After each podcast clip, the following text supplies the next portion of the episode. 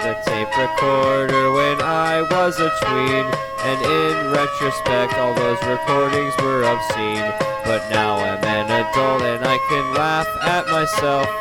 Why not play them for someone else?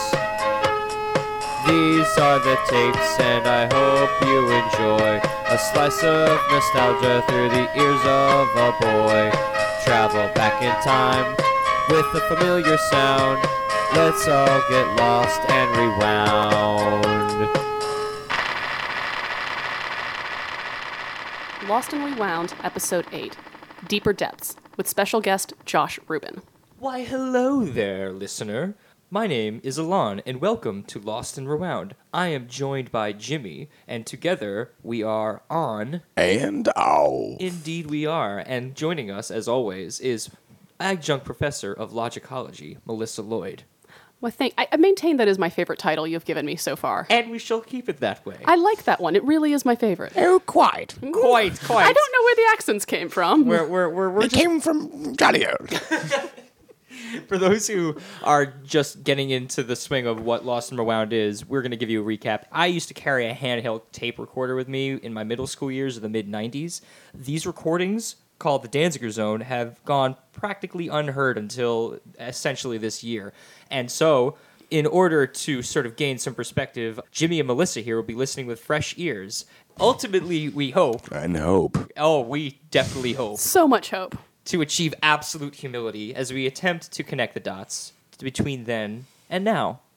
Let's begin.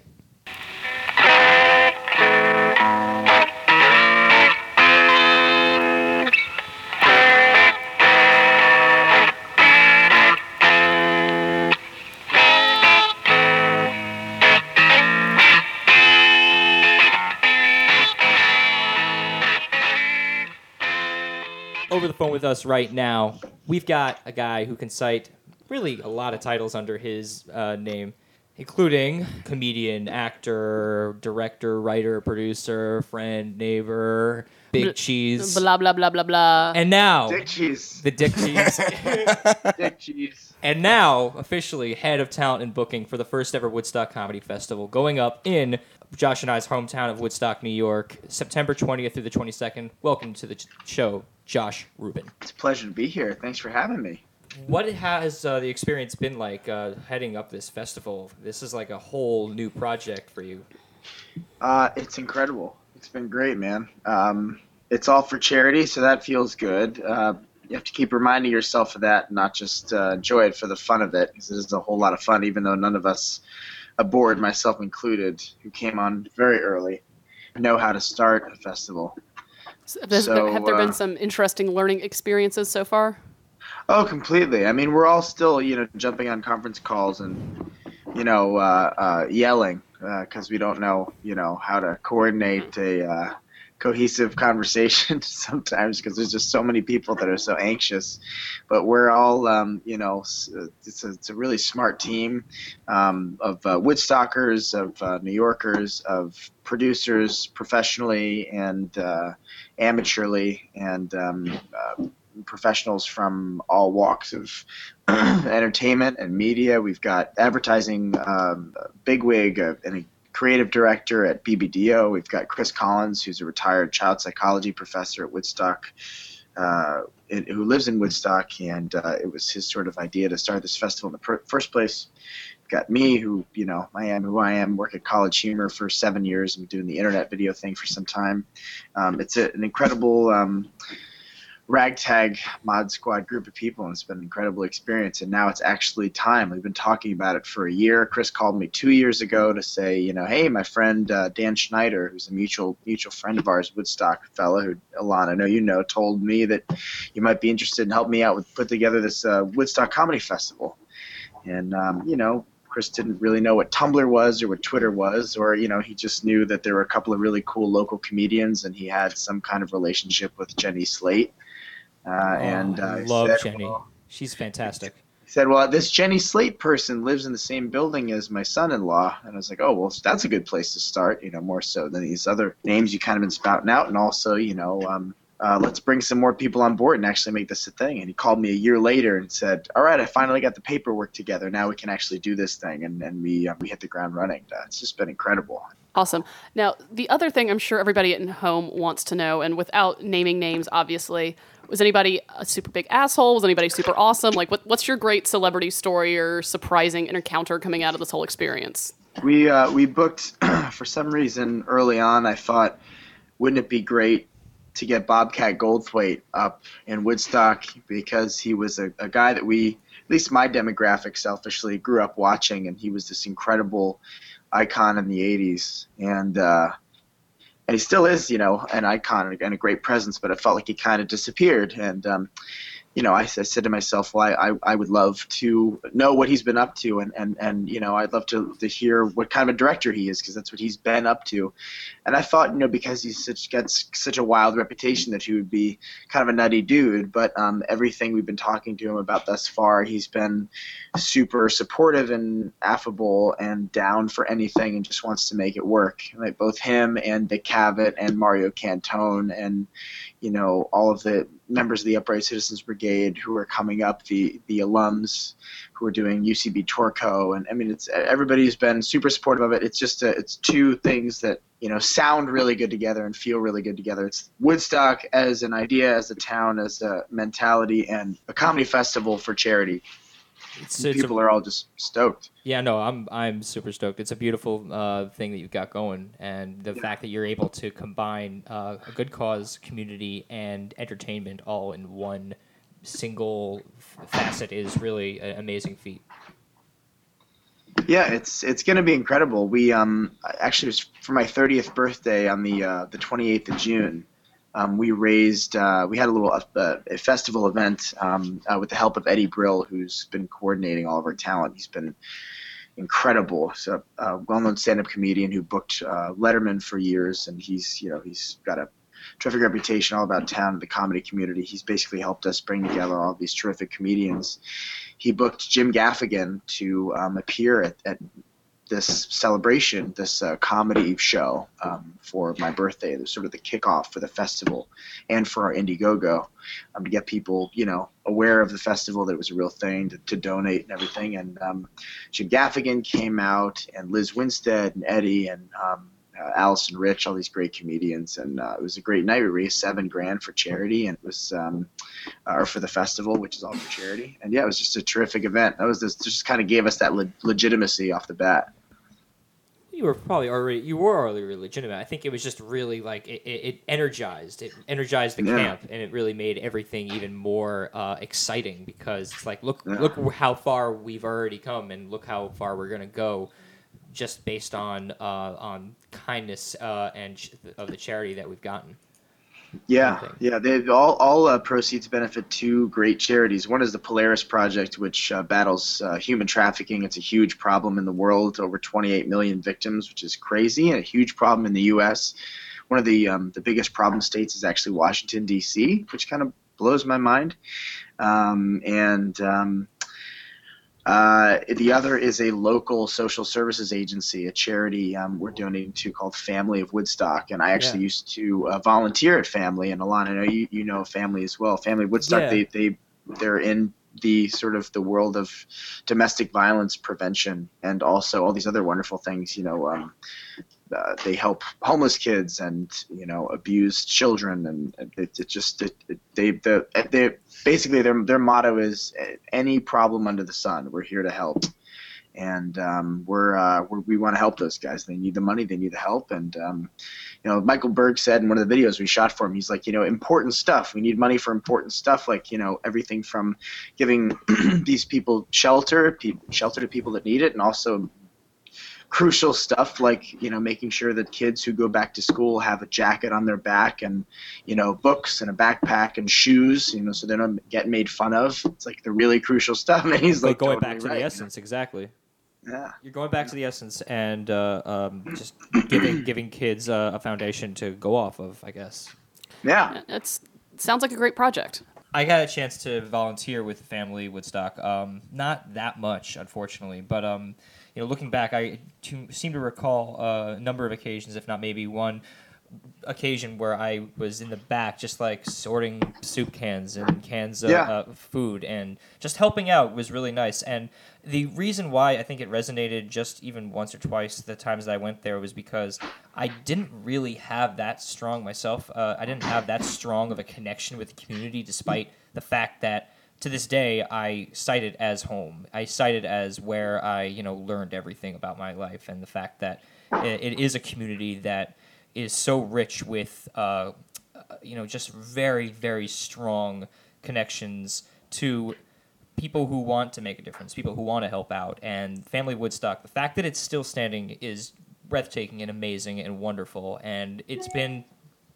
I mean, I can't even imagine how how. Do you know how long it's been uh, around for altogether? It's been must be like Um, forty years it or was it was founded. Yeah, it was just shortly after the first Woodstock uh, festival, which I guess that was in the in the late '60s. 69, I think. Uh, Yeah. In 69. Okay, so it's shortly after that, these sort of, as Michael phrased it, a lot of unsavory types sort of hung around town, but they were mostly, you know, young kids that didn't have anywhere to go or be, and, and they needed shelter and food. And um, um, there was a woman, I forget her name, who, who, um, who started the organization that I believe had a, had a, uh, a previous name to it But she said, "All right, well, I want to make sure that you know all these people actually have a place to sleep. I mean, that you know they're sleeping on the lawns in town and just kind of you know upsetting folks, and and people are turning their backs to them. Well, I want to open myself up to them." And she said, "You can call this phone number anytime you want." That's kind of how it started. Just volunteers came out of the woodwork, and momentum built, and that was it.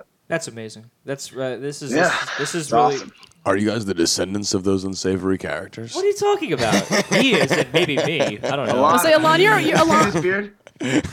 Alon, you are a pretty unsavory character, my friend. Uh, yeah, I need a haircut.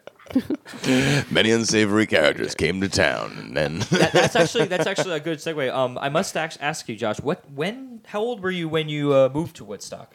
Uh, I moved to Woodstock uh, when I was in fifth grade. That means I would have been 13, 12, going on 13. Is that right? 12, 11? Maybe yeah, closer I to turned 11. 10, 11, 11, yeah. yeah. Where were you? Where, yeah. where where did you uh, originate from? Where where where did you originate from? I was Where born you- in D.C. Yeah, born in D.C. Grew up in uh, in Potomac, Maryland, and moved when I was yeah about uh, 10 or so up to Woodstock right around the time of Woodstock 92, 93. It must have been 92. What was the second one? 92. 90, 92 or 93. But um, 93, 94, yeah. actually, because they did a 25 and then I did a 30, I think. So Josh Rubin That's right. joined uh, joined the ranks of Woodstock Elementary kids in fifth grade, um, and actually, there's a, a really great clip that we have, um, of which I've, I'm pretty sure I played you, but this is a clip uh, that uh, it- is very small. Uh, So let's needs- just play it. Indeed. I do. Yo, oh, I love these things. with it. Can I see these things? I, what can I see from it? Hey, those things killed the boy. He slapped himself with it. Me what. Well, well, that's a lie. the, the new kid, Josh. Yeah. He's a different Josh. What about it?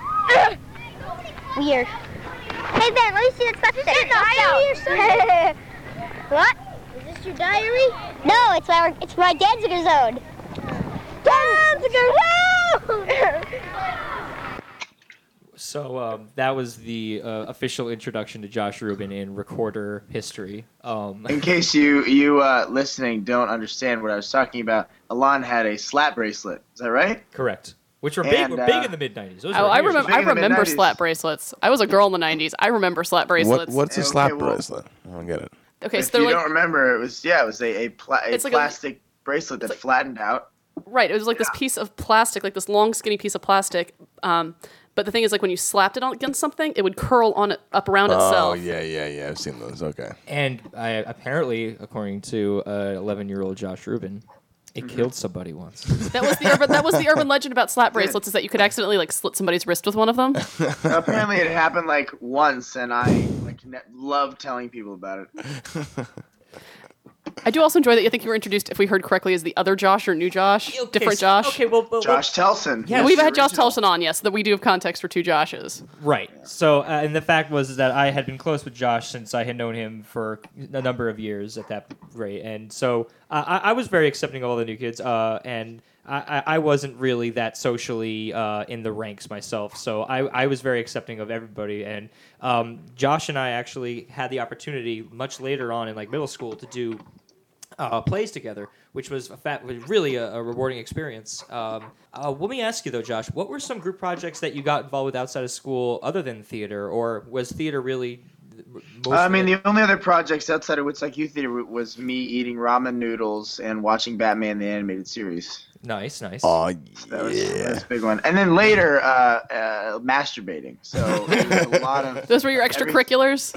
It- so you know, you're watching cartoons, you're watching, you know, do, doing anything that a normal kid does on a Saturday morning. Did you find yourself, uh, you know? making a lot of impressions as early on as 10 11 you're coming up with these impressions and you're perfecting them from a young age Yeah, I was always uh, I was always a bit of a mimic. Like I would always, I still do this. uh, Have to copy what you know the kind of inflection people would have, or, or, the last few words of everyone's sentences to myself, and just kind of you know I just kind of had to. It was this like obsessive compulsive thing, and uh, I don't know. I was like was just like a weird kid who liked doing voices and characters and stuff like that. And uh, well, we know nothing about that. That hasn't come up at all on the show ever. oh, good. Never. That's we haven't Good. talked about it at all. I'm sure, yeah. No, I talk to myself in the mirror all the time, and like I would, you know, when I had like longer hair, I'd like comb it in different directions and talk to myself. I must have been like a little Jack Torrance when I was a kid. i mean jimmy here, Jimmy is the king of voices, in, at least in this room. in, just in this room When it comes to small sample sizes, I do well. that's it just a small, That, that, that's the, that's You the have punchline. you, we got, you got a moment here, and that's your punchline? you ha- Crazy thing is, uh, yeah, Jimmy's a 14 year old girl, which is insane. Exactly. Uh, Sounds- the, the beard, sounds the amazing. beard throws people off too. So it's just a double edged sword. did you um so uh, obviously you were you were coming up with these voices from a young age did you find yourself more inspired to make characters based on uh, these uh, fictional characters uh, or even more so with the everyday people in your life Um, uh, everything. Uh, I would I would make characters up, and I would I would make fun. I mean, the people in my everyday life. It was like you know, I guess relatives and teachers.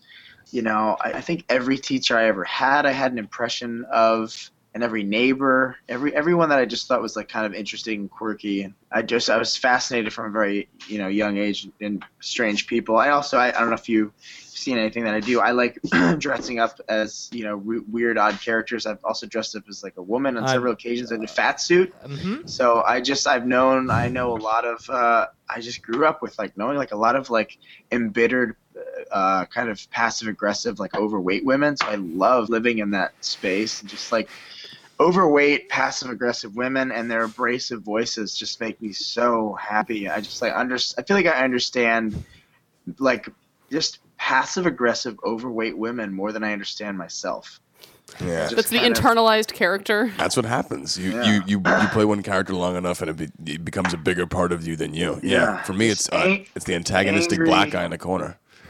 Big- everybody yeah. has their views I just Every- have yeah. When it comes to that black dude that's like trying to start a fight but doesn't actually want to fight himself, that's the one for me. I feel like it big, might. big angry women Does that, does that lend us to another clip yet? Or um actually let's take a quick break and uh, when when we come back we'll we'll have a clip that we were, will play during the break we're gonna take a quick. We're gonna take a quick break, and we'll come back and do some more clips. indeed great Lost, Lost. and rewound. he got it first Uh, j- I talk you listen is next on the Fantasy Zone. Hi, hold on. I talk you listen. Remember that, because remember I talk you listen. Uh, hold on a second. Come here. What? Okay, I talk you listen. Um, I have a very special guest for you today, and I talk you listen because I talk you listen. Ha ha ha ha ha. There, bye. I'll be back. That's a guest I can do. Whichever guest I say always appears right in front of me, so I can say like anyone. Okay, who do you want me to say? Yes? Yes? Okay, we have a first caller. Yes, I'd like you to choose Mr. Man. Mr. Man? He's not real. I made him up. What? What? I told my kids that there was a man named Mr. Man. They loved him. Um, well, I made up Mr. Man. But you can't do that. What's your name? Mrs. Poopy. Oh, Mrs. Poopy. Please hang up now. What? You please hang ah, um. Well, glad that's over with. Okay, our next caller. I'd like to know about a guest I'd like to have on I Talk You Listen. Uh, yes, who that? Who might that be? Second Gabby. Uh, I'd like, I'd like to have George Bush. George Bush? Why do you want George Bush? Because he is my hero. Okay, we can have George Bush. Hi, George Bush. Hi, my name is George Bush. Okay, um, No new taxes. what lips? We don't know. Okay, well, um, Well, I'd like to start this interview off by saying, read my lips, no new taxes. but you already said that. Read my lips, no new taxes. But you already said that. So what? Read my lips, no new taxes. Okay, that's right. I'll be right back. Now for an important commercial. Hot dogs, they are so great. You love to eat them, they are so great. And Oscar Mayer, they are so great. Hi, we're back. No, it's no commercial. Hi, we're back. Now, for I Talk You Listen. Now, here is George Bush once again. Read my lips, no new taxes. You said that about 20 times already. Well, well, it's a lie. I just said that to make people shut up about those jokes they talk about me. Okay, well, you're not the president anymore, so you can't tell me what to do. Yes, I can. No, you can't. Yes, I can. I still get the president's salary. How much is that? $2,000 a year. That's like nothing. Presidents only get $2,000 a year. Yes, they do. Did you like living in the White House? Yes, I did. Do you have any closing comments for the people before you go? Read my lips. No new taxes. Okay, that was very nice. We're glad to have you on I Talk You Listen. And just for my closing comment, remember, when I talk, you listen. Bye. This has been I Talk You Listen. Oh. That was like a legitimate. That was a legitimate uh, uh, bit there. So uh, we had Brooks. Uh, we had Brooks Rocco on last episode. Um, we didn't get to that one, and I'm not really sure why we didn't get to it. But I'm glad that we're covering it now because it certainly relates to the whole, uh, you know, make, you know, coming up with impressions of public figures or celebrities. And uh, Yeah. I don't, I'm not sure how prevalent political humor was when you were younger, but uh, I guess we had our perceived notions of who politicians were, and they guess they, according to Brooks, sounded basically like a robot. I was going to say that of, of the kids say the darndest things of all the things to stick from the 92 presidential election on the impressionable impressionable young children of Woodstock.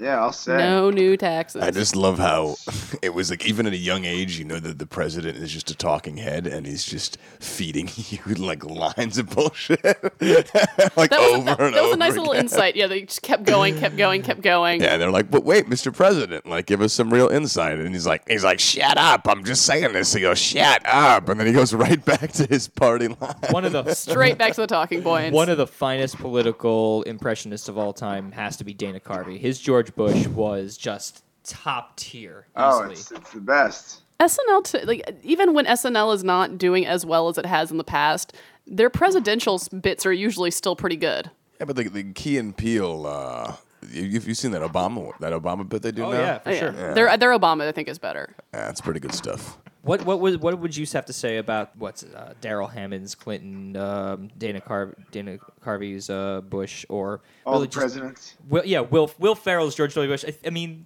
you look back and everyone pretty much does a. Ha, they are known for their impressions. They are that's how they're known because it, they come into the American psyche as those characters, and that's how they're well, most well known. I don't know. Uh, I just was curious, I guess, because I know that you're a big SNL fan, so I'm curious to get your your two cents. I mean, uh, yeah, I, it was funny you were talking about this because, uh, I mean, I think all the all the impressions are great. I think Dana Carvey's Bush was my favorite because it was so wacky, and then and then the hiding version of that I think was, um, you know, Cl- the Clinton was was obviously great and is, but Will Ferrell's Bush was just like just like a real person, and it just felt super funny and goofy and different than any any any presidential any representation of a president before. But it's funny that uh, we're talking about this because my buddy Sam was saying earlier we're talking about the new the new cast members in SNL and you know that the characters that they would they would do and and you know once they do get a character that airs again and again apparently the rumor is that over there once you do a character that hits that you kind of as a cast member roll your eyes because it's what you're you know what you're basically going to do for the next seven years or however long your contract is. You know when you when your character's a hit you go oh man now i'm stuck in like you know whatever it is like drunk uncle for the next you know it's like i know there's going to be a bit especially if it's something like you know whatever it is a co- commentary uh Well, specific yeah, I was gonna say vessel. that's- Yeah, Those it's are the- buckwheat with Eddie Murphy the same way. I'm gonna be saying okay so much. I, I think there, yeah, there's a little bit a, a double-edged sword going on there because on one hand, when you do when you get to be the SNL cast member that does the president, that you can't obviously they're going to do lots of president bits. Like they're SNL is not going to not do political commentary. But I think also too with the other original characters, yeah, like that once it's once it sticks, you're funny, you've got a bit, you're going to get Right. airtime. But do you really want to do? Do you really want to do that piece again and again? Do you- what about uh Pat? Remember Pat? yeah, do you want to be Bingo. Pat? Yeah, do you want to be Pat forever? Like, That's all she's known for, really. I mean, what it's she's- true like what what is julia sweeney doing i mean she was like her her legacy is this you know uh, yep. ambiguously gendered character Well, I Yeah. thought it was funny about Al Franken how he kind of dodged that bullet because he was he had there was a Stuart Smalley movie, right? Is that what- Stuart Stuart? Uh, Stuart saved his family. Right, I did see that actually. I did see the It's Yeah. Pat movie too. They're, they, neither of them really were very memorable. But now he's uh, a senator. Like he just you know true. he transitioned quite swiftly. And uh, Al and Franken's an interesting. Schwarzenegger was a governor. Yeah. Yeah, Yeah. Al Franken's an interesting dude, though. That's a another conversation for another day. Um, I guess the only other question I would have for you in regards to this, um, you know, because we're talking about SNL. What were your introductions to comedy? Were you watching a lot of SNL, a lot of stand-up specials, and all that? Uh, great question. I watched everything. I my parents watched SNL and they watched Dennis Miller live. That might have been like the very first, like or like I feel like or no, sorry, it was in De- Dennis Miller live was like later in the '90s. I guess like yeah, it was definitely SNL, and I remember like watching a lot of the Weekend Update stuff and kind of being excited about that. But then it turned into you know certainly Looney Tunes at the inception, but well that's everybody. Uh, but uh, that, I think my strongest, this, the hardest hitting comedic influence was John Leguizamo and his uh, his one man shows like Oh, yeah. Yeah. I think I remember. I remember watching that in like fifth grade or sixth grade, seventh grade, and and watching and, and remember doing impressions of of his characters at school. And that's like what i remember to be like the quote unquote when i got popular was like because i came in and just like basically copied like what he did. And uh and then it was like you know it, it snowballed from there. It was robin williams and and it was uh a little bit of the kids in the hall. That was a little bit too much for me. And um i think it was like just a lot of like you know chris farley robin williams uh, john leguizamo a lot of the kind of wackier um, yet digestible stuff. Watch a ton, like watch that Dana Carvey uh, special. You know, 49ers, shabba shee, shabba shabba shabba. Watch that. That's his comedy special. Maybe maybe a million times, and and Robin Williams on Broadway a million times. Um, yeah, also good. Also so so, good. Definitely my my heaviest influences. And um, and then I remember when when there's something about Mary came out, I was like, okay, so I want to be a comedic actor like that in something that funny. I had never remembered laughing so hard until tears came out of my face at a movie. And it was, you know, I mean, watching Ben Stiller wrestle around with the, the retarded brother and uh, them, you know, the Fair, the Farrelly brothers. I mean, they changed everything comedy. Like, you know, uh, growing up watching shit like Ace Ventura and Dumb and well, Ace Ventura was was uh, Tom Shadyac, but you know, Dumb and Dumber and and and Kingpin and all that was just like it's something about Mary. Those guys are just so ahead of it, ahead of their time. Yeah. On a different note, before we move to the next segment, I do want to point out or comment on the fact that you talk, I listen, or I talk, you listen. might be the best name for a talk show ever that any ten-year-old could have ever come up with. Talk to Brooks about getting the rights if you ever decide to to it- take that into a bit. If you want to think of what a qu- not quite pubescent kid would come up with to call their talk show, I It's talk. really brilliant. I talk, you listen. You know, all this talk about comedy uh, has got me thinking that there's a, a clip that might be pertinent uh, involving jokes. Um, so this actually needs some context because uh, nor- normally in school with our fellow students, we're not able to get away with such foul language unless it's like on the bus, maybe, or like on at recess. In this instance, we are on a field trip when we were in Oh sixth grade man, Yeah, I threw a fit. I did not want to go because it was sleepover, and that freaked me out. It freaked. Wait, that freaked you out? Yeah, I did. I the last thing I wanted to do. I was such a homebody kid, you know. The you know the like those like weird kids that didn't want to like you know God forbid they didn't want to leave the safety of their home when they're you know fat weirdo weird you know like un, uncomfortable in their own bodies kids. And uh, I yeah I did. The last thing I wanted to do was do a sleepover with a bunch of like you know other kids. But I do remember that. I do remember trying to like come up with some kind of deal where like my parents would like drive me there every day, which was like so ridiculous. Like the 40 minute drive to go to this like place where the kids were like, you know, sleeping overnight. But Yeah. anyway, I remember it very well. Thanks for bringing back the memory. Well, I think we all, I think we all had the fifth grade I- class trip where we had to sleep overnight at some Y camp somewhere. we we can go into many a detail about the horrors that I had to go through at that trip myself, including losing my clothes from someone stealing it. But we will take that for another day. Wow, I think I remember that. Yeah, I do. Remember it very well. Um, let's go into this clip about jokes. Yeah, hey, hey. And now it's time for more of Elon's famous sayings. Oh no! Reach for the stars. If you go too far, you might land on a moon. This has been one of Elon's famous sayings. Reach for reach for the moon. If you fall, too bad.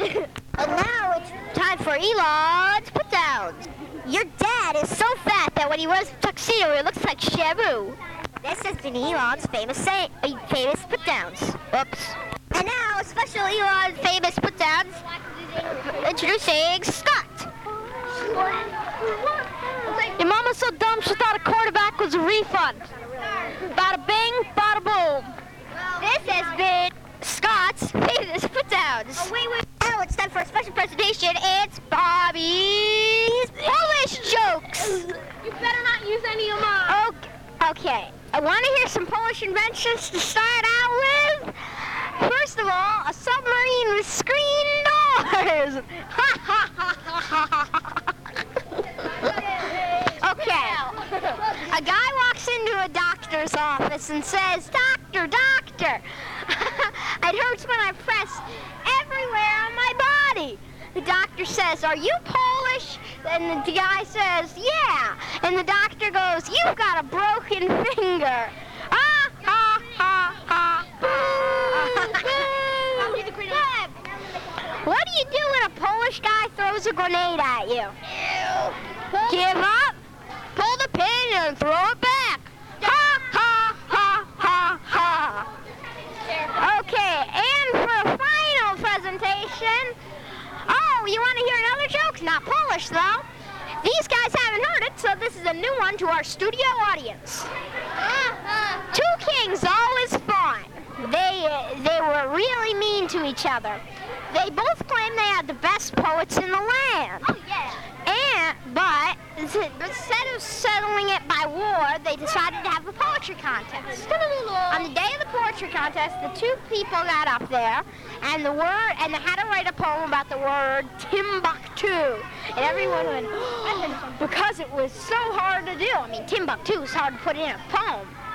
So the first guy goes, over sandy isles and deserty sands, a mighty fortress once a land. A mighty caravan came into view, its destination, Timbuktu. And, every, and, and the whole side goes, yay! Because they thought they had won. But then the next guy gets up, and since the king had threatened to chop, chop his balls off if he lost and take away his pride and joy, he decided he came up with another idea. Three maidens fair were in a room, and Tim and I were in there too. Since they were three and we were two, I walked one and Tim bucked two. That is unbelievable. Oh my Wait, the god. Uh, So those you got this was you guys were telling jokes on this overnight school trip. That's the context. well, this wasn't overnight. This was obviously during the day. Yeah. Uh, but it was on that that was the trip you all were on. Yeah, okay. I, I'm not sure if this was pre me getting my clothes stolen or pre post, but if I was post, then I certainly had a good sense of humor enough to like take it, uh, you know, keep my private life, if you will, off the recorder. a lot of Polish jokes. And I was Polish. I, I was Polish. You were Polish. Not anymore. no. Um. Actually, I think there was one other kid who was more Polish. Uh, that was in our grade, and I don't know if I should really be saying this, but he, he got more offended at them than I did, and yet I was the Jew, the Polish Jew. I was actually randomly enough having a conversation with somebody just yesterday afternoon about Polish jokes and what the origin of Polish jokes because the point of all the Polish jokes is that they're dumb, like that Poles are dumb. Well, But that's the whole thing is, is that, uh, you know, speaking on behalf of the Polish people, no, I'm not. of all the peoples of Poland ever, No, they, they they get a bad rap, and I think only because they are really, historically speaking, in essence, the redheaded stepchild of European history. Sweden took them over one time, which kind of just gives it. Sweden actually invaded Russia at one point too, but that's a whole Wow. pre pre. Anyway, Yeah, the pre 19th century, the Swedes were kind of a big deal, but that's a whole. One thing I didn't think about with that whole Polish thing is just that, like, the Polish dilemma of having Germany on one side and Russia on the other. Right. That you're just that's no, that's no good. You're- no that good. doesn't end well for anybody. Yeah. Did you were Except you for Russia. were you were you big into telling jokes like that when you were a kid, or was the were you you weren't like into like the ethnic racist it- jokes well, or I whatever? had Truly Tasteless too. Do you remember that book? Truly tasteless. Truly Tasteless Jokes 2, it was called. And it was like, I'm glad it's a sequel. it was really bad. It was, I, I remember like, um, like, why do Mexican men have mustaches? To look more like their mothers. and also, the few, the few that I remember. It was like that, and like why why do Mexicans not have barbecues? Because beans fall through the grill. and and also, what do you get when you cross a penis and a potato? Was my favorite. A dictator. Dictator, nice. Nice, nice. But But they just like, and it was like black joke. I mean, like Yeah. you know, pretty bad black jokes. As a- As a kid, did you have any concept of like racially insensitive jokes or inappropriate humor or like that? Not not mm, not really. No, no. I mean, like going back to like you know, the fat lady thing. I mean, just like being a kid. You know, you are who you are, but you say what you say. You don't really have a sense of anything. You don't really have a, a censor. But I'd say things like, "Why is that woman so fat?" Like you know that kind of stuff. And then you know my parents have to say, "No, you can't say that sort of thing in public or whatever." Like I can't remember when I started thinking that racist jokes were funny, but they, you know, they're, they're the funniest thing ever because they're so they're so taboo and they're they're horrible, you know, obviously. But uh, you know, I just I I love all jokes and uh, As what long as I it's say? funny, man. As long as it's funny. That's all that matters. All that And- Right, matters. that's easy to say when you're not the white guy in the room. Well, Jimmy, Well, Jimmy here has become more uh, involved in stand up uh, over the last, I guess, s- a year, a- one No, year. not even, man. About yeah, eight, eight months now. And and you yourself, uh, uh, I, I, I distinctly remember seeing you perform on the Upper West Side. I imagine uh, you are still doing uh, some stand up from time to time, but that's really where you got the majority of your start in terms of comedy is, is uh, related to. Oh yeah, Didn't- you didn't yeah. get you didn't get started out in stand up, but you certainly were involved in it for quite a number of years. Yeah, man. I remember when I when I moved to New York, I had never done it. Well, I guess I did it at like the Auntie talent show, like at high school. In high school, and I, I don't think I'd really ever done it before, necessarily. But but my first like professional way of doing it was like I got like a, a backstage magazine, and it said that you know at Gotham, if you brought five people, you could get up and get five minutes, and that Jessica Kirson was the coordinator for it. She was this incredible comedian who loved me, and I went, brought my five friends. I prob- two of them were probably my parents, I think, and I remember they they would take a videotape of you too. And um, I did, you know, a bit about how I broke my ankle at Rockefeller Center, like within the first like month that I moved there, because I wanted to go ice skating. and never been ice skating before, and then it happened and turned it into this whole big like, you know, bit and did some impressions and I did pretty well for being this like you know newcomer kid. Basically, it was just like, it's unfair, you know. You just get up there and do voices, and people are like, oh yeah, viscerally, I react to that. I think that's funny. And uh, and Jessica was such an amazing person. She's like, you know, she makes a ton of money doing like the college circuit. She's a very well known comedian, and she she like kind of took me under her wing a little bit. She was like, you don't have to bring people if you don't want to. If you want to come back to this slot, just come and let me know. I think you're great and got good feedback.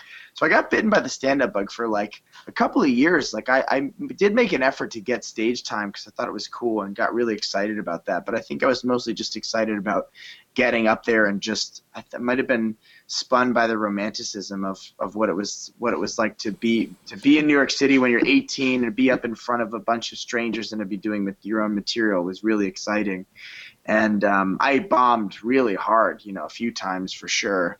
Um, but that was like a super valuable experience, and I loved every, second of it. And uh, so, so yeah, I did it for a little bit, and and then I kind of realized how to how, important it is to to have those you know bad experiences on stage because you really do eventually find your own voice and it's super important and you know it, it helped for my my live stuff I do with College Humor um, for our live shows, stuff I do with Upright Citizen Brigade with my sketch group Onassis. It, it, it, it all helps inordinately, and you kind of realize eventually if you do it enough, you'll kind of let all that nervousness go, and, and you'll you'll realize like when to you know be a little boring to take your time on stage, and th- those are the moments when the audience is kind of like, will just completely be in the palm of your hand. It's just kind of all the focus in the room just goes shoop, and um, that's a that's a really fun thing when you kind of realize like when you're getting good as a performer is when you can just kind of like be relaxed on stage which is such an important thing. That was stand up helped me uh, help me get there for sure. Super important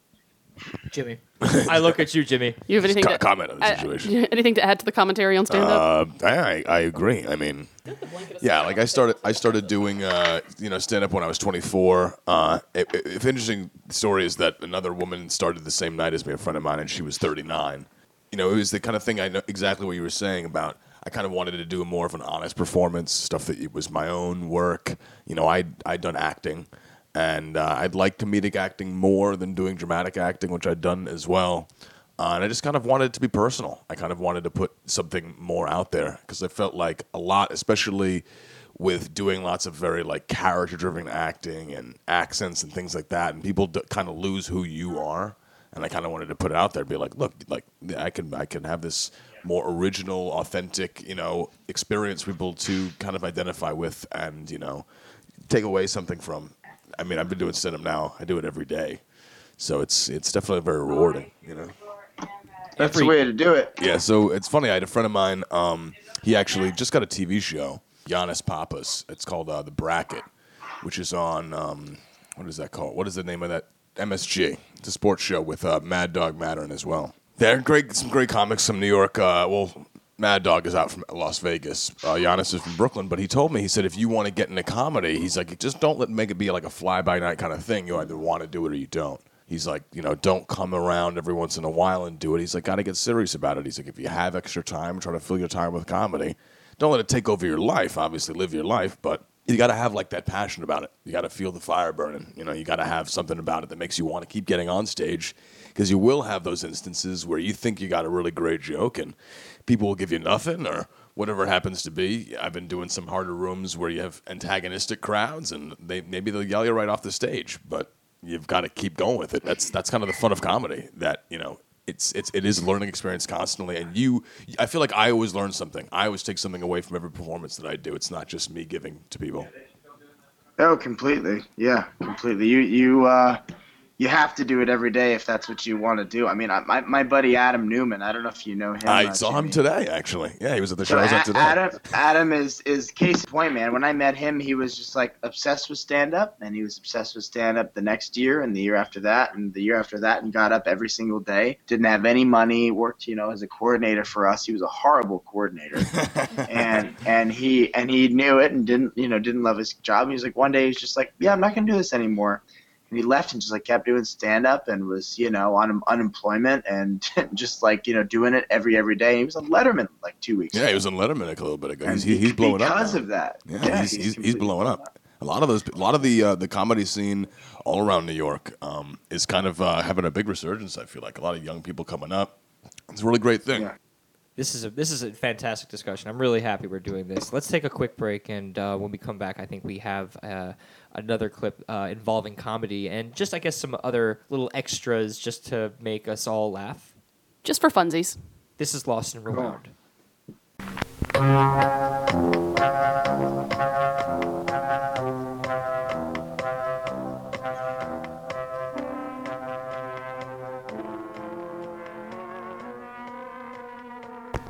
Nate's geography lesson. This is how you say goodbye in about five different languages. No, how you really do it. In France, as you know from past geography lessons, you say bonjour. You have to say bonjour. Bonjour. Right. In Spanish, to say hello, you say hola. Hola. Well, no. In Hebrew, to say hello, you say shalom. Shalom. In what are the languages? Help me out. German? I don't know how to say it. and even though I don't know how to say hello in German, I do know how to say, do you speak German? Sprechen Sie Deutsch. This has been an edition of Nate's Geography Lesson. So I think this is actually an interesting um, conversation because, in general, when we're kids, how much we travel, I think, is kind of like a sort of pressure. It's like you know, you have your friends who, oh, you just got back from vacation. Oh, where did you go? Oh, that's so cool. Oh, I've always wanted to go there. Uh, and then like your parents, you realize have no budget to do so. It's like no dinero at all. I barely traveled at all. Um, what about you guys? Yeah, no, I definitely remember that because for a number of years when we were still living in Atlanta, I was in private school. And so like the kids I went to school with were just painfully rich. Like would go out to Tahoe for spring break just because they could. Like had a cabin out there kind of rich. And so everybody's spring break and summer vacation and Christmas trips, they always did these really cool, ridiculous things. And we went to visit my grandparents in Detroit and we drove from Atlanta, which was like 12 fucking hours. Like We only visited countries that were on the Axis side in World War II. I feel like that's something you and your dad would be into. it's it's true, it's true, and uh, it's funny actually. Um, we didn't. Uh, yeah, I, I feel like we didn't do much traveling compared with some other people, but I, I definitely. Well, like we went to Germany because we had a friend there, and I had a very like bad racist attitude towards it. Right. Like I had all these horrible racist ideas about Nazis and Germans before I went to Germany, and then I went there. When I got back, it's twenty times worse. hate Germans even more. I like yeah, I did go on. Josh is making like we have a video feed going on right now, and Josh is making like the most uncomfortable duck face at your comment about Nazis. perplexed, like thinking duck face. It's wait, wait. It's the same face. Can we get a that- screen cap of this Actually, I think uh, Roosevelt made that face. I can do that, I can like do that. right around the same time that Hitler went into Czechoslovakia. Oh, get get at me, get at me. Hold on, can you push the buttons fast enough? Yes, I got it. Awesome. Perfect. All right. Um, I always That felt will like- see the light of I day always later. felt like the guy duck face is like the bitchy resting face. They're like one and the same. Ex- Yeah. Male. I don't know. Never mind. well, duck face is its own weird white girl thing. Like I- I've only been to France uh, when I was in high school. Josh, did you do a, a lot of traveling when you were younger? Um, my dad would have these like business trips all across the U.S., but they were like you know exotic places like Florida and San Diego. when we were 17 we had the opportunity because you know again with the whole idea of traveling and you know going to faraway places. And new york city wasn't really a faraway place. And new york city became your home when you were 18 uh, when uh, you went to college here uh, well you went to acting school. But before then uh, you and i had the opportunity to spend time in the city uh, for the new york international fringe festival.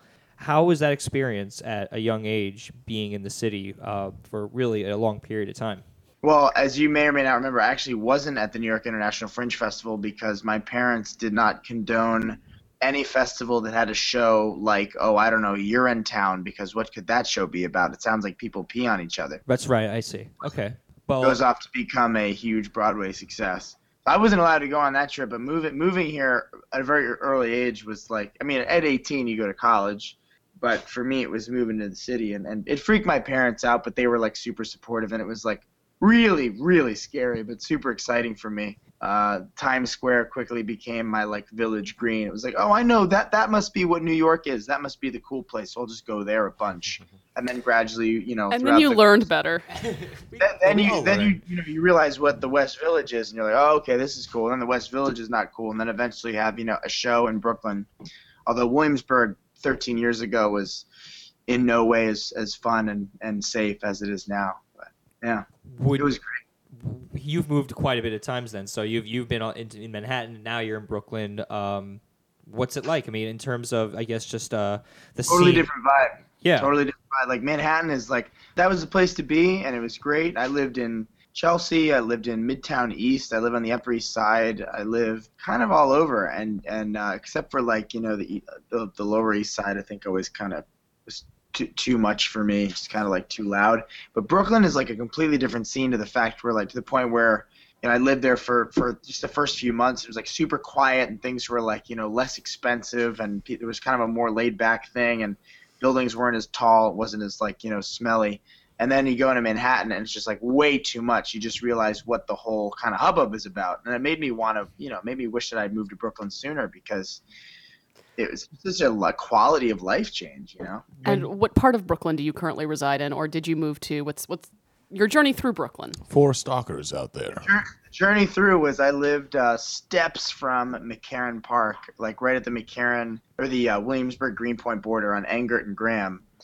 And now I live, I guess, on the Bushwick border, Williamsburg Bushwick border, right, just steps from the Grand Street L stop. So I'm like, um, you know, right around all these like cool bars, and but it's also sort of transitioning into into ghetto land. Um, but I, I love it. I mean, it's just like everything is just slowly getting more expensive and gentrified. Like the, that whole that whole street that I live on now, you know, that Bush Bushwick Avenue is like.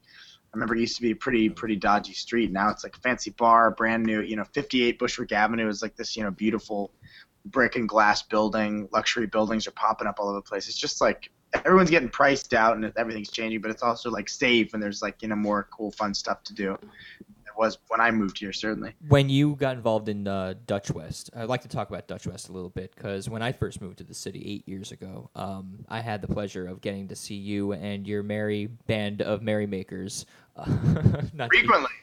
yeah, frequently. I, I would see you guys perform on the regular, and you. Um, Yeah, you were Uh, such a great supporter of us. well, I mean, I, I, I still continued. Uh, not, not, not to beat around the bush, but you know, I definitely support my friends and continuously to this day. What I will uh, admit to though is, is that um, I felt like I was not in on like a lot of the like inside jokes uh, because there was like you, you, you you hang out with the same group of people and you're going around and you're shooting on location at a lot of these places. So your experiences in the city are even more enriched by where you are as five independent filmmakers or you know actors shooting your films. And i imagine you must have had some crazy stories happening when you're you know shooting this and that story uh, um, you know on video here in the city somewhere else outside the city up in woodstock or whatever. Um, could you maybe elaborate on just like i guess some of the experiences that you had in traveling and being on location be it in the city or elsewhere?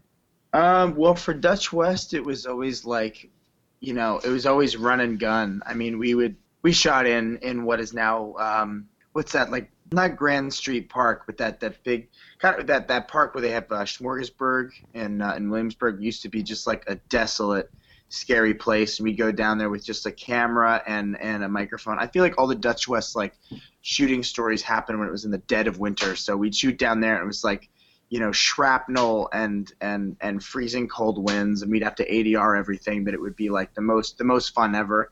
And and you know then it would be like in the summer I'd be shooting you know in in a wheelchair as as a as a uh, a handicapped kid named Duncan who gets like pushed over in his wheelchair and his like brother pushes him around who's like a total psychopath and like a documentary about him. So like I just have all these memories of like being all around my like great city that I lived in as these crazy different characters, like in the kid in the wheelchair, and we we we did a, a quick pickup shot for this Comedy Central web series we did years ago. Dutch West did uh, where we had to shoot just one quick shot at the Irish Hunger Memorial, and it was like maybe maybe below 15 degrees, and we got a permit just to be there. Like we gave the guy 20, 200 bucks and the wind was so heavy like it broke the uh, the sprinter door of the the, the, the van you know, the, uh, the the truck we basically brought all the equipment in.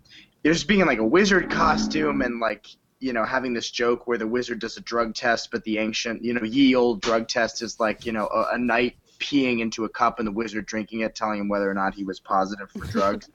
But it was in the irish hunger memorial and it was like you know every time the wizard had to drink or the actor Matt, he got like you know an ice mustache.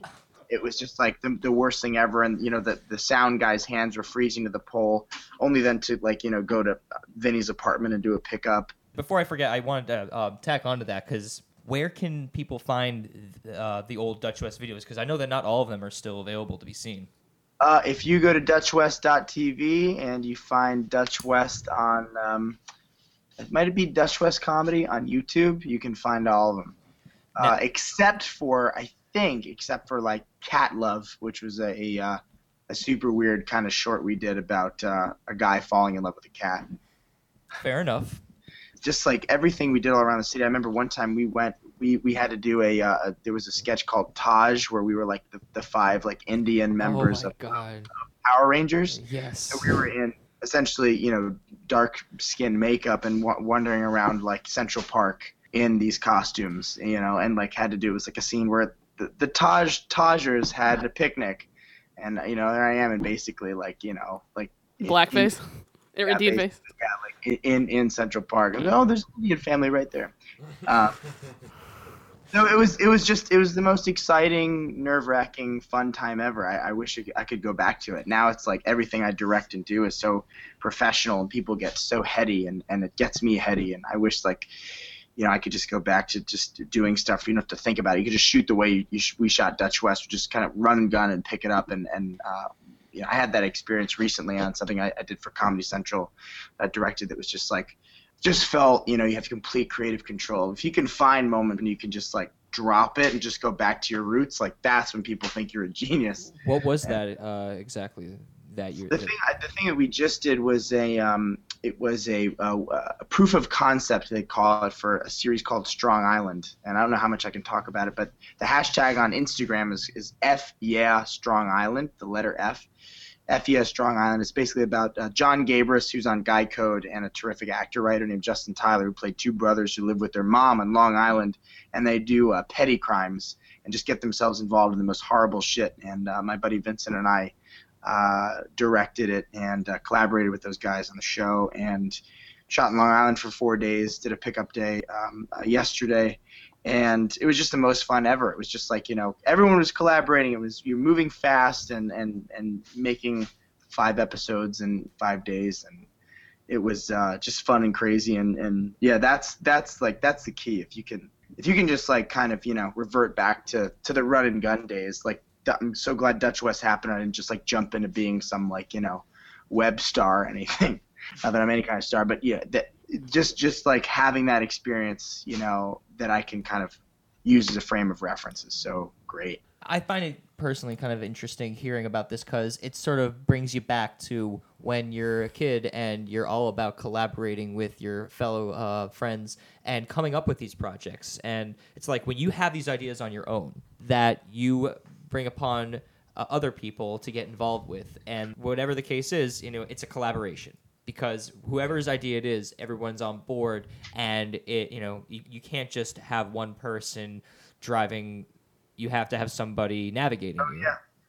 Yeah, don't be a genius. Kind of like don't be a hero. Like don't be a genius on your own. You can. You, it's best to be a genius in, in the company of others. I mean, that's how. Uh, that's how so many great projects get off the ground, and so many great, great, uh, great people become who they are. Is you know by way of by way of others, and with with the help and collaboration of others, and, and that's what Dutch West was.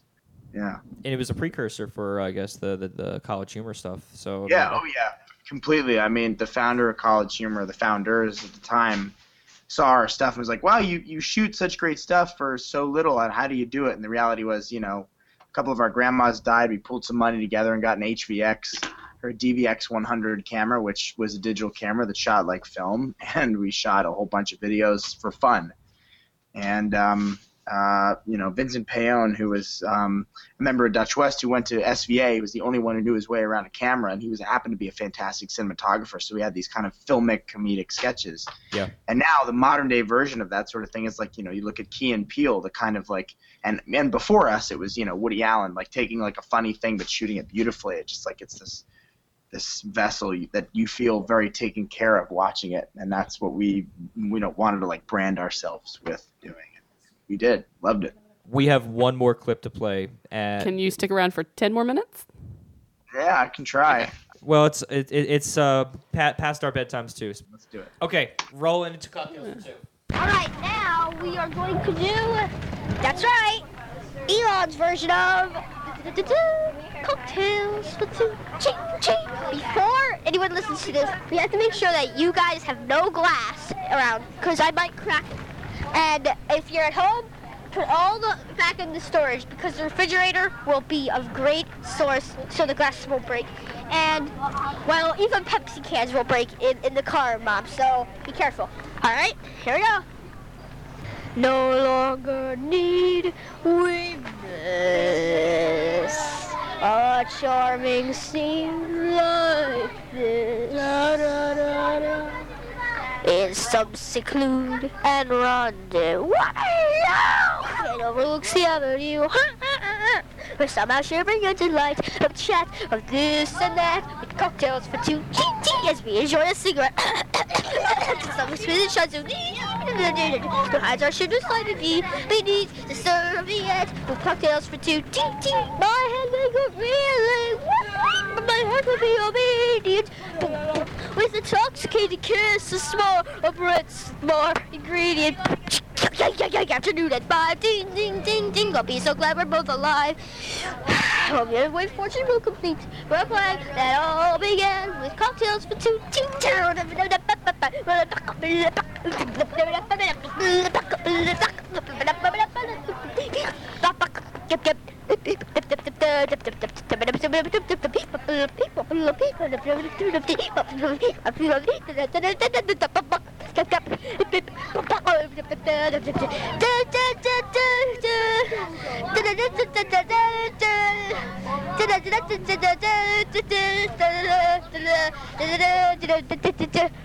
Oh, steady afternoon and fun and Sunday at five. We'll be so glad we're both so we're alive. There may be fortune will complete for playing that all began with cocktails for two, two, do do do.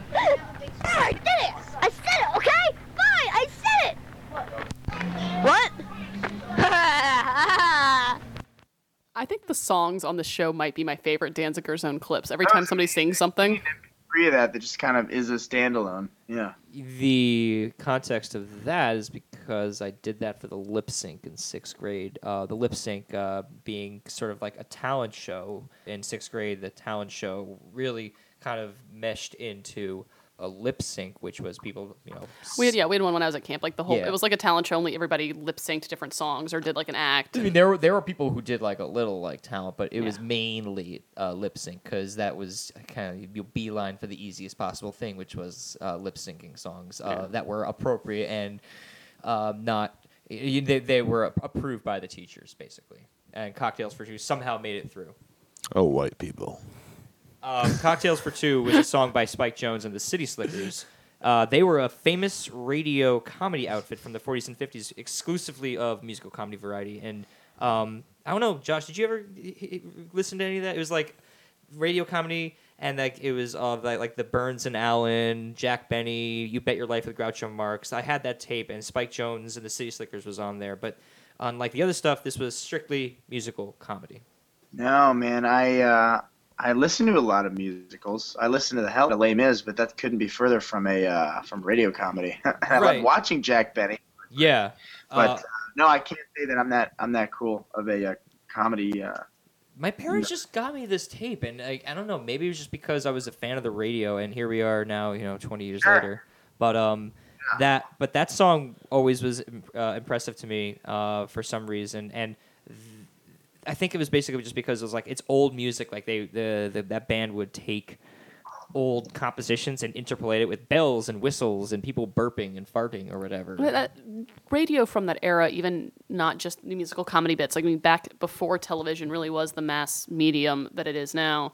Radio shows were a cool thing. I remember like in school sometimes for whatever like history lesson unit or remember how teachers would bring in audio tapes or different things to listen to and we'd listen to these old crazy radio shows or readings of whatever we were studying and they were cool. Like the there's that scene actually speaking of musicals and annie it's, i'm not sure if it's in the stage show or not but in the movie where they go and they're on the radio and they're trying to find annie and daddy warbucks walks in there and he just like he's reading all the pages and at the bottom it says drop page as they're doing all reading through the show or the bit or whatever the plug is and he doesn't get it at all he just reads the entire page including all the stage directions and gets to the bottom and goes drop page and then Well, he's doing it by rote. and He probably just forgot that. Oh wait, oops, stage directions. I should have crossed those out. no but it's a bit it's a bit that the ca- that the character Ah, itself doesn't got it, understand the stage it. directions Um, stage fright. Josh, when did you get over stage fright? And when did you uh, start to uh, become more comfortable with performing you know, with the lip sync and everything, kids are able to do that at a young age. But um, when did you officially say, no, I'm going to do this? That's a great question, man. I haven't thought of that. Uh, when did I get over stage fright? I still get nervous. I think I would have to say I I just had it uh, until recently. I got it every time. I never had crippling stage fright. I would get excited nerves, and the first you know second you're out on stage, all that dissipates, and then it just becomes about the adrenaline rush, about the ride. Yeah, man. I think I just had it consistently, pre- pretty pretty nerve nerve wracking stage fright uh, through my time at the youth theater, certainly, and then like definitely heightened that twofold with stand up. Um, but anytime I ever had to sing was always like really tough. Like like anytime I remember the I think the worst stage fright I ever had was when we did that. Alon, I don't know if you were in it. We did like a musical review of Les Mis and Cabaret. Didn't do it. That I- sounds like I- a very odd combination. Well, actually, it wasn't because they did a lot of that. Um, I, I, I we'll get back to what Josh was saying, but just a quick, quick Rocky Horror Picture Show production that was done, of which I was the narrator and Josh was um, Brad. Uh, but they interpolated the Rent songs in the beginning portion of that. It was Rent and Rocky Horror. That was our one review. Why not? But they, but they, did, but they did Cabaret and Les I'm trying to wrap too. my brain around that one. Yeah, it was just it was just like you know like five numbers from Rent and then an intermission and then like five numbers from Rocky Horror. It was like a Okay, mini yeah. version of Rocky Was it, it? Well, yeah, I guess they did shorten it because they couldn't really get away with playing all like the raunchy stuff. It felt like it was a full Rocky Horror. Um, but you, but, but, but you were saying before, Les Mis and Cabaret, right? Is that what you said? Yeah, yeah. I mean that wa- that was like so nerve wracking because as a kid I was just kind of you know nervous to be around all these other kids who you know m- most of them I thought were pretty cool. I mean all of us were like super fucking nerdy kids who marched to the beat of our own drummer, you know. So it was like all these like pretty girls and cool guys who in retrospect are all just like normal talented people who were you know just as kind of nerdy and crazy as I am today. And we are, um, but you know, I looked up to them and I was nervous, nervous around them, and especially nervous to sing. I mean, singing is like you know the most kind of vulnerable thing ever. So, and I, and I, I'll never forget like we, we sung, we did that that show at like a Byrdcliffe barn, uh, and it was this like you know old theater that is is a barn, and you know I guess it was I guess it was just Byrdcliffe. There's Byrdcliffe and Byrdcliffe barn. And Fantastic anyway, location, yeah. That's where it's a it's, cool location, but like I never forget, like like in the middle of like the pineapple song, it was like this duet between me and this other girl. My mic went out, and I already had to have like a high voice for it, and it was just like the worst. My it was like the worst experience ever. And uh, and I just remember like looking at my parents and my relatives who'd came to visit and knew that they were being disingenuous. They're like, "Yeah, I liked it. Yeah, it was good. It was good." Just being oh my god, that was like it's a horrible experience. But everything after that, you know, like performing and everything. That's an So- experience though that a lot of young performers go through. I remember in middle and high school theater and all of that, like that you automatically think that everybody else is more talented than you, or being around all these other performers that you, your own sense of being comfortable on stage and working with everybody else, like you do. Starstruck is the wrong word, but I remember like in high school theater very clearly, like being the freshman and then seeing all the seniors and being like, um, and having that intimidation factor. Yeah, that, that's exactly what it was. Being totally intimidated by the kids who were super talented, who I thought were like movie stars. Right, and then sort of as you get further on, sort of And then you become. you realize that everybody's a little bit intimidated by everybody else, and everybody yeah. gets butterflies before they go on stage. and- that in the other in the other kids, like Liz Wybel, who's helping me out with the Woodstock Comedy Festival, was you know a younger kid in that group, and Mac, Max Max Schneider too is now like a he's you know, a super he's a superstar now. superstar. He was like a little, you know, he was a super spunky little kid, but he like looked up to all of us like we were stars. And then he went up to become like, you know, Justin Bieber basically. But um, I mean, you know, this, yeah, it's, it's all completely relative. It was it's a, a fun it was a fun thing to go through that whole experience and witness the shift of uh, you know being having stage fright and being like just a nervous kid to being like kind of the big fish in the small pond. Yeah, I never, I never had stage fright unless I was about to suck. Like, uh, if I just knew I was gonna bite it, I was like, all right, this is gonna, and I'd like, I'd feel a little nervous about it. But if like, if I knew that I was about to just like, I had it, I had it, I had it in hand, and I never had stage fright. You just gotta jump in. Uh, that, that was, was yeah, that was always mine. Is I mean, I never had crippling. I can't go on stage fright, but there's always that moment right before you go on, right before the show starts, right before your entrance or how whatever your beginning moment is. Where you, s- I would get kind of pacey and nervous and bouncing like, but as soon as you're, I was on stage, it was fine. Like once it's the anticipation I think that I found most nerve wracking. Yeah, I used to get the same adrenaline. I feel like I almost used to take it uh, too far sometimes. I uh, was doing a stage production in high school. We were doing Midsummer Night's Dream, and I just kept improving. Like every performance we'd do, I just do something new, and I was kind of like upstaging a lot of the other uh, like actors and actresses in the performance. And I was playing Demetrius, and the, the girl who's playing Hermia came and like complained to the director, and he like ribbed me out in front of everybody for like calling too much attention to myself. And then afterwards, uh, after he dismissed everybody, he held me uh, like afterwards, and he's like, uh, "Keep doing what you're doing. It's great. Uh, very funny. People love it. Keep going." So I was like, I remember I, one one performance I pantsed uh, Lysander. I pantsed the the lead. Uh, Wow. like, we were supposed to. We were like having kind of an exchange in the back, and he happened to be wearing um, the the classic like cartoon boxers with hearts on them. Like not not for any real reason. He just, Just happened hap- to be that wearing happened to be the underwear he was wearing that day. it was it was glorious. I mean, again, I didn't think about like the fact that there was a, a pretty big chance that I would pull his underwear down too, because it was just too quick a moment. I didn't even prepare him for it. Um, and you know, but it's you know when you're on stage, it's, it's something else takes over. That's just that's just the way it's always going to be. Who would have known that they were kids who were actually wearing hearts on their boxers? I, I remember I, I remarked to him afterwards about it. I was like, "Ah, Dad, how would you? I'm like, is this is like this is like this is set in the stars.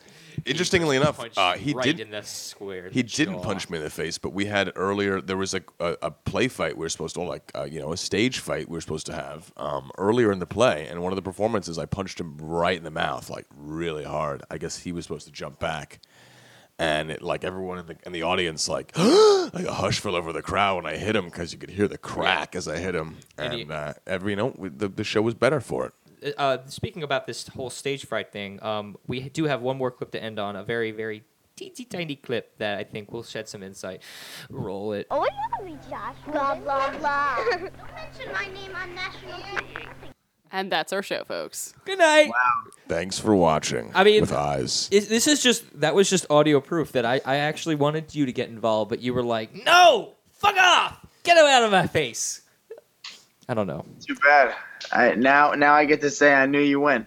Excuse me. I think now I can say that, that and then you, and it just just shows to show. It's like you know the the modest beginnings. You clearly were more comfortable being in front of a screen versus uh, on a recorder, but now now we've got this for longevity purposes. Um, Oh shit. The only other thing I could uh, see uh, happening right now is if uh, asking Jimmy or Melissa if you guys have any uh, closing questions or comments uh, before we wrap it up.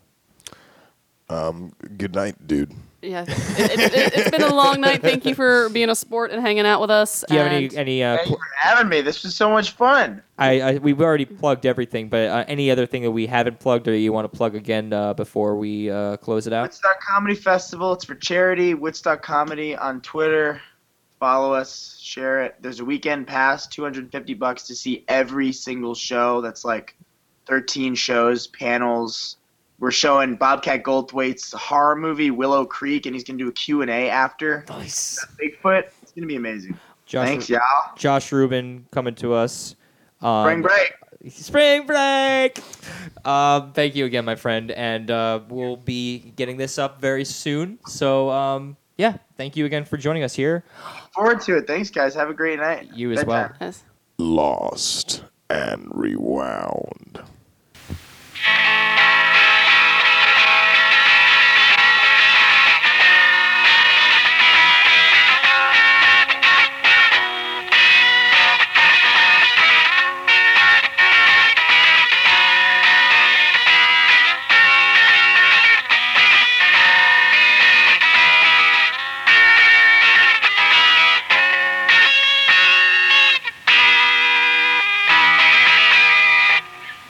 What did we learn on the show tonight, guys? That you two need to shut the fuck up so we Clean, can go home. clean between your toes. Um, always talk to your hose and uh, make sure you uh, do lots of shows. That was something like that.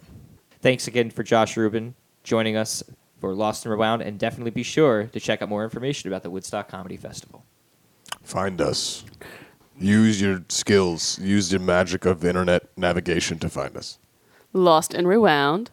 Facebook, Twitter, LostandRewound.com. I, iTunes, Don't be- Gmail. Gmail, maybe soon Instagram. Who the hell knows? Don't be an old lady. Just use skills to find it. Go on the internet. You got this far. We're not tired. Don't worry about it. Just pretend that we're not sleepy right now. You love us.